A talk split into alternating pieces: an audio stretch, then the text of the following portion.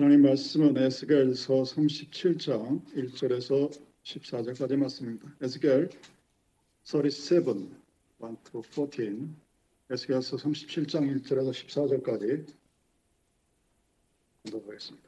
여호와께서 권능으로 내게 임재하시고 그의 영으로 나를 데리고 가서 골짜기 가운데 두셨는데 거기 뼈가 가득하더라. 나를 그 뼈 사방으로 지나가게 하시기로 온즉 그 골짜기 지면에 뼈가 심이 많고 아주 말랐더라. 그가 내게 이르시되 인자야 이 뼈들이 능히 살 수 있겠느냐 하시기로 내가 대답하되 주 여호와여 주께서 하시나이다. 또 내게 이르시되 너는 이 뼈, 모든 뼈에게 대언하여 이르기를 너희 마른 뼈들아 여호와의 말씀을 들을지어다. 주 여호와께서 이 뼈들에게 이같이 말씀하시기를 내가 생기를 너에게 들어가게 하리니 너희가 살아나리라. 너희 위에 힘줄을 두고 살을 입히고 가죽으로 덮고 너희 속에 생기를 넣으리니 너희가 살아나리라. 또 내가 여호와인 줄 너희가 알리라 하셨다. 이에 내가 명령을 따라 대언하니 대언할 때에 소리가 나고 움직임에 이뼈 저 뼈가 들어맞아 뼈들이 서로 연결되더라. 내가 또 보니 그 뼈에 힘줄이 생기고 살이 오르며 그 위에 가죽이 덮이니 그 속에 생기는 없더라. 또 내게 이르시되 인자야 너는 생기를 향하여 대언하라. 생기에게 대언하여 이르기를 주 여호와께서 이같이 말씀하시기를 생기야 사방에서부터 와서 이 죽음을 당한 자에게 불어서 살아나게 하라 하셨다. 이에 내가 그 명령대로 대언하였더니 생기가 그들에게 들어가며 그들이 곧 살아나서 일어나 서는데 극히 큰 군대더라. 또 내게 이르시되 인자 이 뼈들은 이스라엘 온 족속이라 그들이 이르기를 우리의 뼈들이 말랐고 우리의 소망이 없어졌으니 우리는 다 멸절되었다 하느니라. 그러므로 너는 대언하여 그들에게 이르기를 주 여호와께서 이같이 말씀하시기를 내 백성들아 내가 너희 무덤을 열고 너희로 거기에서 나오게 하고 이스라엘 땅으로 들어가게 하리라. 내 백성들아 내가 너희 무덤을 열고 너희로 거기에서 나오게 한즉 너희는 내가 여호와인 줄 알리라. 내가 또 내 영을 너희 속에 두어 너희가 살아나게 하고 내가 또 너희를 너희 고국 땅에 두리니 나 여호와가 이 일을 말하고 이런 줄을 너희가 아니라 여호와의 말씀이니라 서구의 기독교가 위기란 소리는 신학교 시절부터 들었습니다. 그 전부터 들었죠. 전체 기독교인 중에 예배에 참석하지 않은 않으면서도 기독교냐고 생각하는 사람이 45%가 넘는다고 합니다. 몇십 년 동안 계속된 이 상황을 가장 잘 설명하는 말 중에 하나가 교회 개혁의 본산지인 독일에 대해서 마이너스 추기경이 이렇게 얘기합니다. 독일은 하나님을 잊어버린 불모의 광야와 같다. 우리 사회에는 짙은 죽음의 그림자가 그리워져 있다. 10년 전에 한 얘기입니다. 지금도 별 차이가 없고 마치 오늘날의 교회 상황은 본문에 나와 있는 많은 뼈들과 같다고 할 수도 있습니다. 한국 기독교 역시 별반 다를 바가 없습니다. 마른 뼈와 같이 된 유럽의 교회와 점점 말라가는 한국의 교회 이들이 살아서 하나님 나라의 진정한 군대가 되는 길은 무엇일까? 본문 1절에 보면 이렇게 정의합니다. 여호와께서 본능으로 내게 임재하시고 그의 영으로 나를 데리고 가서 골짜기 가운데 두셨다. 여기서 본능으로 번역된 히브리어가 아드 다른 말로 손이라는 얘기입니다. 즉 여호와의 권능은 여호와의 손이 내게 임했다 하는 말과 같습니다. 그리고 그의 영이 나를 데리고 갔다고 말씀하십니다.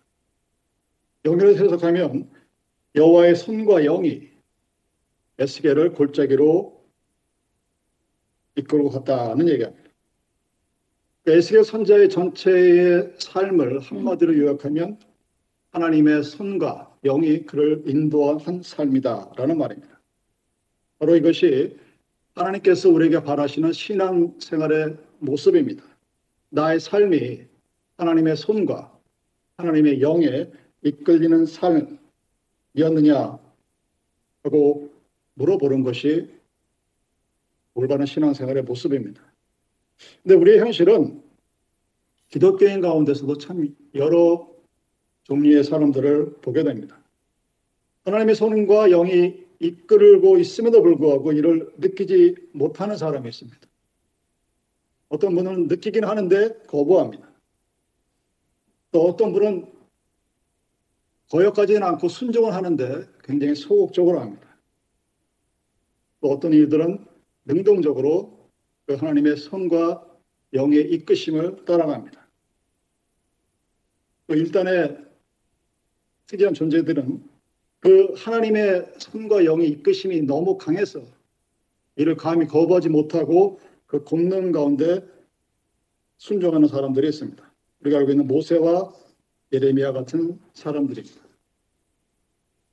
그러니까 하나님의 손과 영이 우리에게 임했을 때 긍정적으로 그것을 순종하거나 아니면 하나님의 그 이끄심이 너무 대단해서 우리가 거역하려고 해도 거역할 수 없는 상태가 되었을 때 우리는 하나님의 뜻을 따라 살 수 있는 사람이 될 것입니다. 그리고 그런 사람들이 이 마른 뼈와 같은 점점 죽어가는 마치 뜨거운 물 속에 있는 개구리 같은 형국인 오늘날의 한국 교회를 다시 살릴 수 있는 그런 사람입니다. 하나님이 지금도 그런 사람을 찾고 계시고 여러분이 말하는 우리가 궁극적으로 원하는 부활에 참여하는 것도 하나님의 손과 영에 이끌리는 삶을 살아간 사람들에게 해당이 된다는 이야기입니다. 자, 하나님이 그의 손길고 손길과 그의 성령으로 에스겔을 마른 뼈가 널리 있는 골짜기로 데려갑니다. 그리고 멀리서 구경하는 것이 아니라 그 뼈 사방으로 지나가면서 즉 죽음의 골짜기를 걸어가면서 자세히 관찰하게 합니다.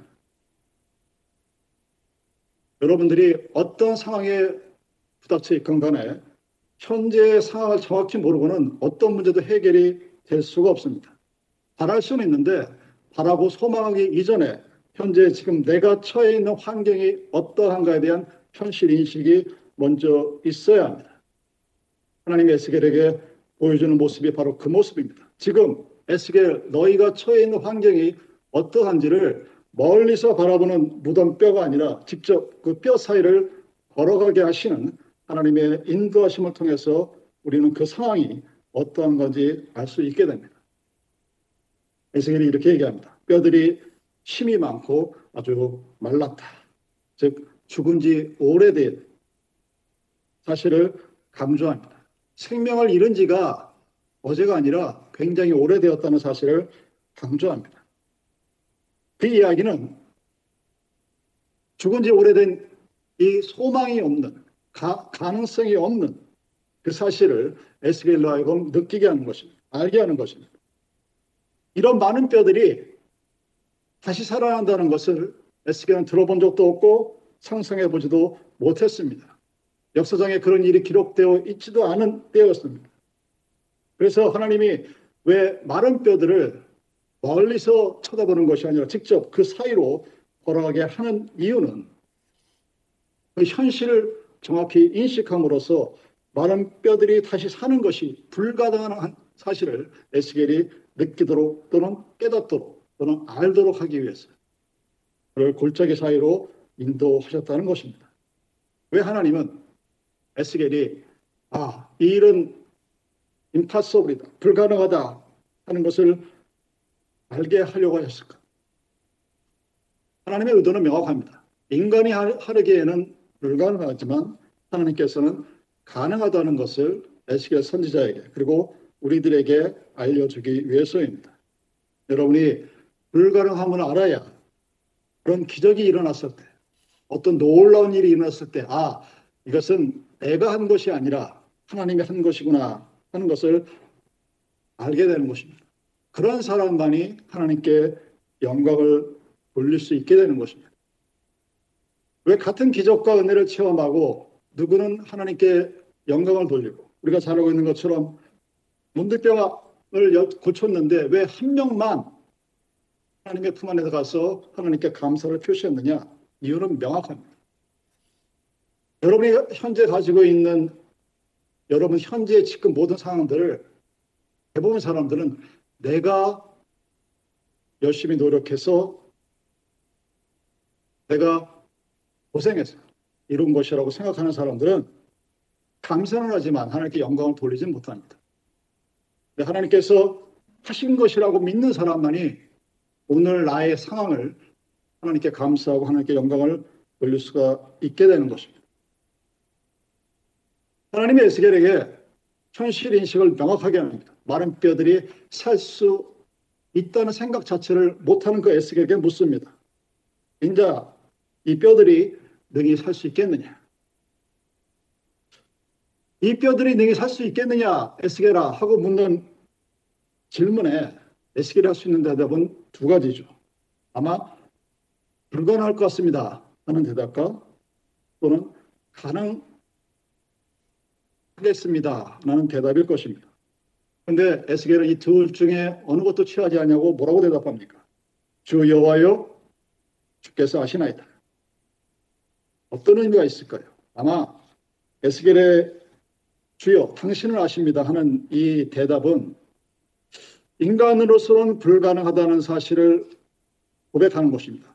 그러나 또한 동시에 인간은 불가능하지만 주님께서는 가능합니다. 라는 고백일 것입니다. 그래서 이 마른 뼈들을 살리고 안 살리고의 해결은 오직 주님의 자유의지에 달렸다는 그런 의미가 여호와여 주께서 아시나이다 라는 이 대답 속에 부정적인 대답도 아니고 주님께서 하실 수 있다는 주님은 할 수 있다는 긍정적인 뜻이 담겨 있다는 것으로 해석할 수가 있게 됩니다. 즉 에스겔은 하나님은 하실 수 있을 것이라는 믿음 하에 여호와께서 하실 것입니다. 주님은 아십니다. 라고 대답했을 것입니다. 만약에 에스겔이 하나님의 능력을 믿는 믿음이 없으면 불가능합니다. 라고 대답했을 것입니다. 그러나 그가 주 여호와여 주께서 하시나이다 라고 대답하는 것은 에스겔이 하나님의 능력을 전능하신 능력을 믿는 사람이었음을 알려주는 것입니다. 여러분 오늘날에 왜 하나님이 누군가에겐 역사하고 나에게는 역사하지 않는 것 같은가 하는 의구심이 든다면 하나님은 이런 믿음을 가진 사람에게 역사하신다는 사실입니다. 인간적으로는 불가능한 상황임을 압니다. 그러나 하나님께서는 하실 수 있다라는 믿음을 가진 그런 답변을 할 수 있는 사람을 하나님은 지금도 찾아 찾고 계시고 그런 사람을 통해서 하나님께서 일하시고 계신다는 얘기입니다. 근데 우리 대부분은 나의 경험과 지식의 근거에서 나의 양팍한 믿음의 근거에서 불가능합니다. 라고 대답하는 분들이 생각보다 많습니다. 근데 그 하나님께서 하실 수 있다는 생각을 안 하는 사람들에게 하나님이 역사하셔서 일을 할 수는 없게 됩니다. 그 사람들은 기적이라는 것이 항상 남에게 일어나는 일로 간증을 듣고 대리 만족하는 수준에서 끝쳐버리게 되는 것입니다. 하나님은 인간은 불가능하지만 하나님께서는 하실 수 있습니다라는 믿음을 가진 사람에게 즉 순종할 수 있는 자세를 가지고 있는 사람들에게 하나님께서 역사하십니다. 성경은 그런 믿음을 가진 사람들을 아브라함이요 모세요 여호서요 다윗이요 마리아요 열두 사도들이라고 기록하고 있는 것입니다. 주 여호와여 주께서 하시나이다. 하는 이 대답을 들으신 하나님께서 에스겔에게 그가 해야 할 일에 대해 말씀하십니다. 그 일은 이 모든 뼈에게 대언하라. 스피커 퍼슨이죠. 그 대언이라 번역된 히브리어 이 나바는 예언한다는 말과 같은 말입니다. 그래서 기적이 일어나기 위해서 우리가 해야 할 일이 있습니다. 그래서 하나님의 말씀을 예언하는 것입니다. 예언하는 것입니다. 기적을 위해서 불가능함을 알고 있는 에스겔이 할 수 있는 일은 하나님의 말씀을 대언하는 일, 말씀을 전달하는 일이었습니다. 죽어가는 이 종교 시대에 우리가 할 수 있는 일은 하나님의 말씀을 정확히 대언하는 겁니다. 크레딧 카드가 아니라 백카드라고 알려줄 수 있어야 되고 천국은 죽어야 갈 수 있는 것이 아니라 오늘 하나님과 함께 하는 것이 천국이라는 성경의 가르침을 명확하게 가르칠 수 있어야 합니다. 에스겔이 대언한 하나님의 말씀이 무엇입니까? 4절 너희 마른 뼈들아 여호와의 말씀을 들을지어다 라는 말씀입니다. 마른 뼈들이 살아날 수 있는 유일한 길 죽은 자가 부활할 수 있는 유일한 길은 하나님의 말씀을 듣는 길 하나입니다.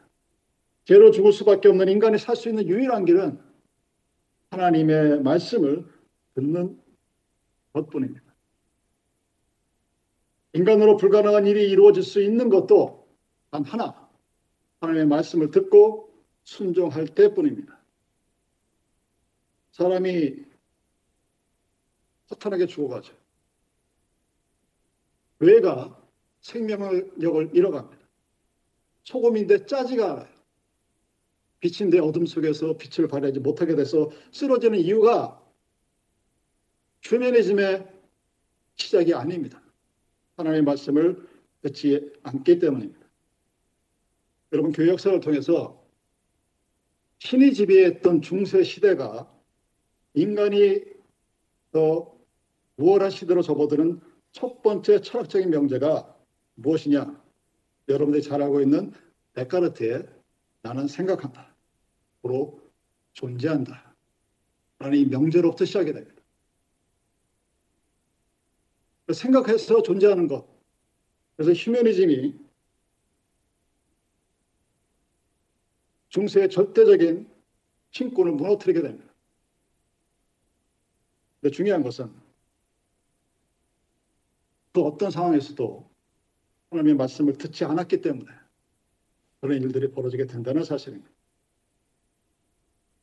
하나님의 생기라고 번역되어진 이 루하은은 어떻게 우리 안에 들어올까? 그것은 오직 하나님의 말씀을 들을 때만입니다.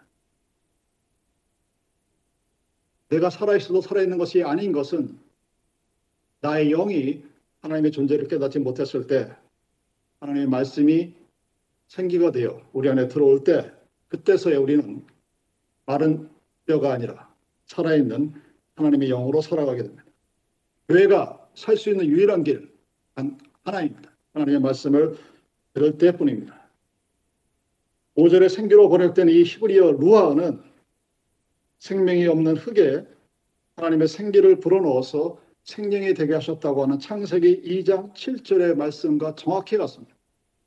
마른 뼈에 루아를 즉 생기를 불어넣어 큰 군대가 되게 하신 것과 마른 흙에 하나님의 영을 불어넣어 사람이 되게 하신 것과 모두 같은 것입니다. 생물이 없는 생명체가 생물이 있는 생명체로 바꾸게 만드시는 하나님의 창조 능력을 우리에게 보여주는 것입니다. 에스겔 하나님의 명령을 따라서 태어날 때 생기가 마른 뼈에 들어가 소리가 나고 움직이며 이 뼈, 저 뼈가 들어앉아 뼈들이 서로 연결되었다고 7절에 기록합니다. 여러분 생명체는 움직일 수가 있어요. 소리가 납니다. 죽은 자는 절대로 혼자 움직일 수가 없습니다. 당연히 소리도 나지 않습니다. 하나님의 영이 없으면 개인의 우리 마음이 마음이 통일이 되지 않아요. 정신이 산란합니다. 그래서 나의 몸이 손과 발이 따로 따로 놉니다. 몸과 마음이 따로 놀아요.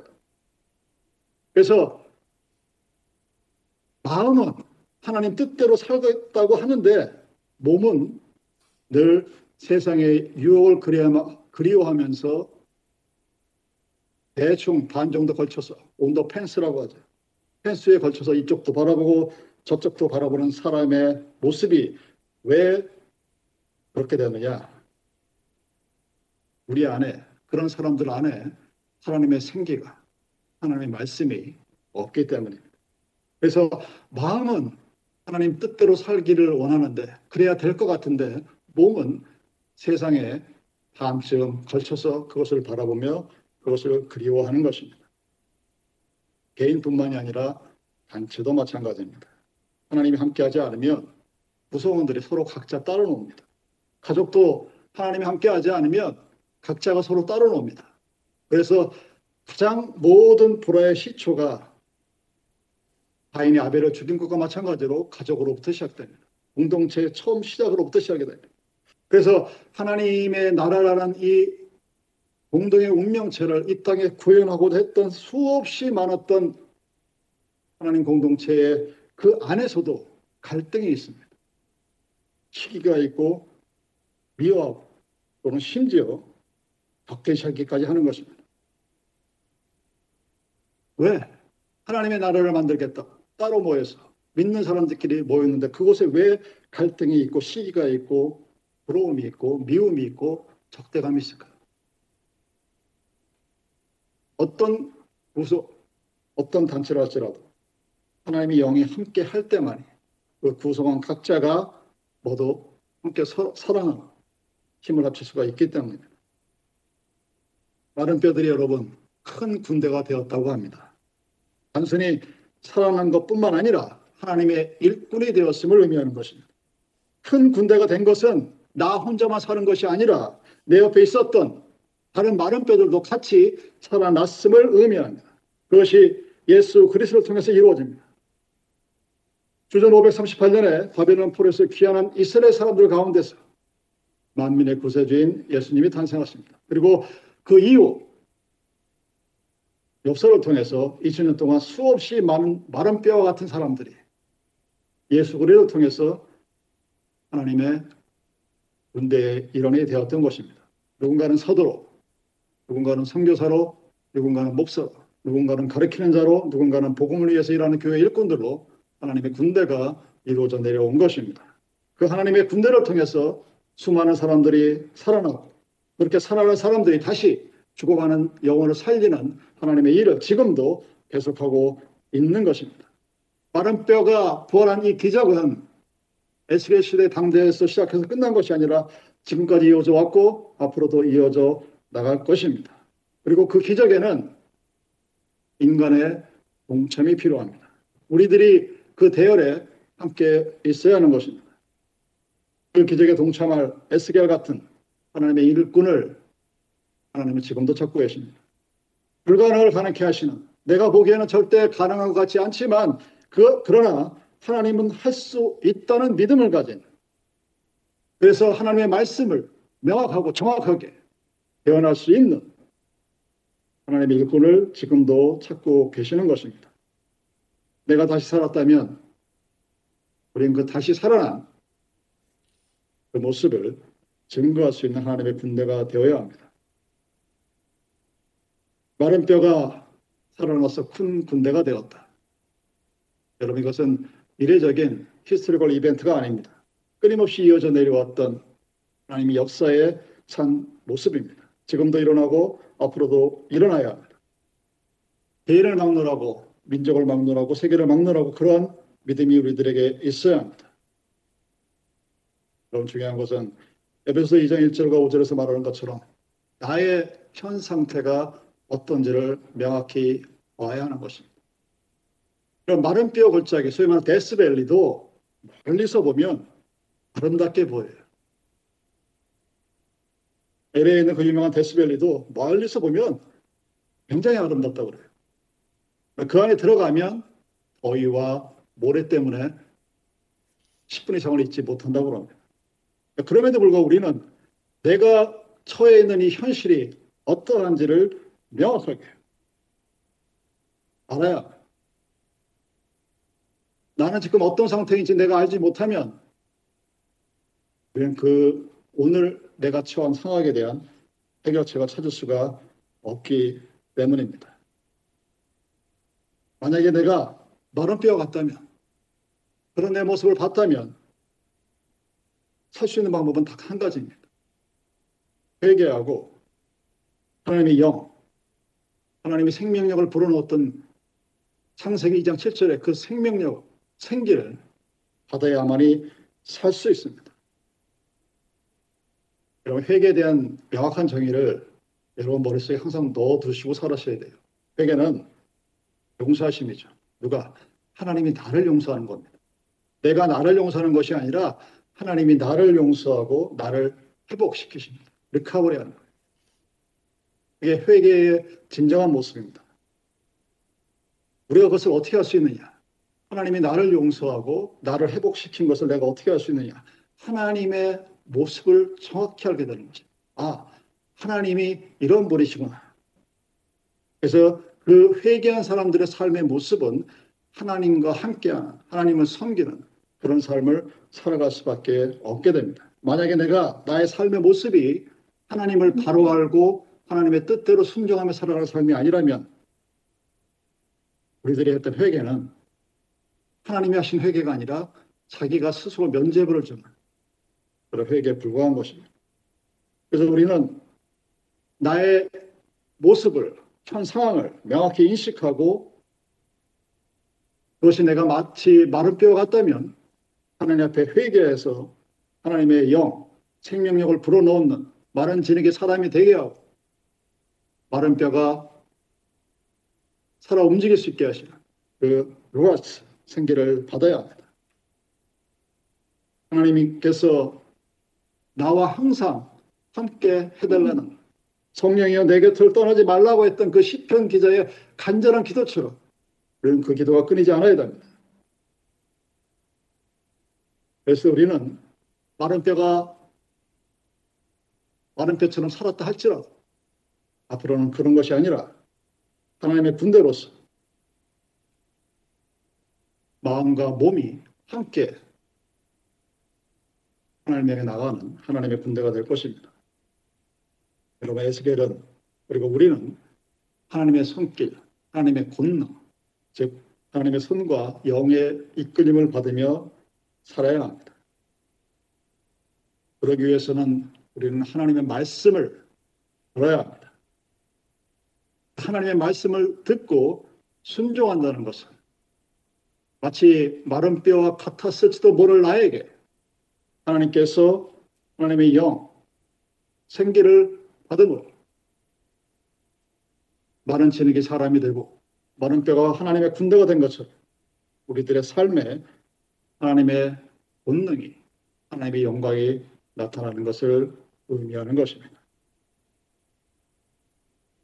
여러분들의 오늘의 삶 속에서 하나님의 인도하신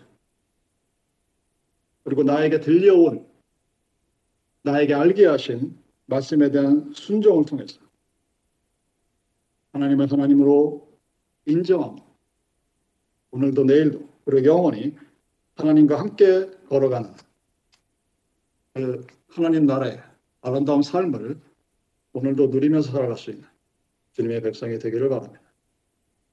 그러시겠습니다.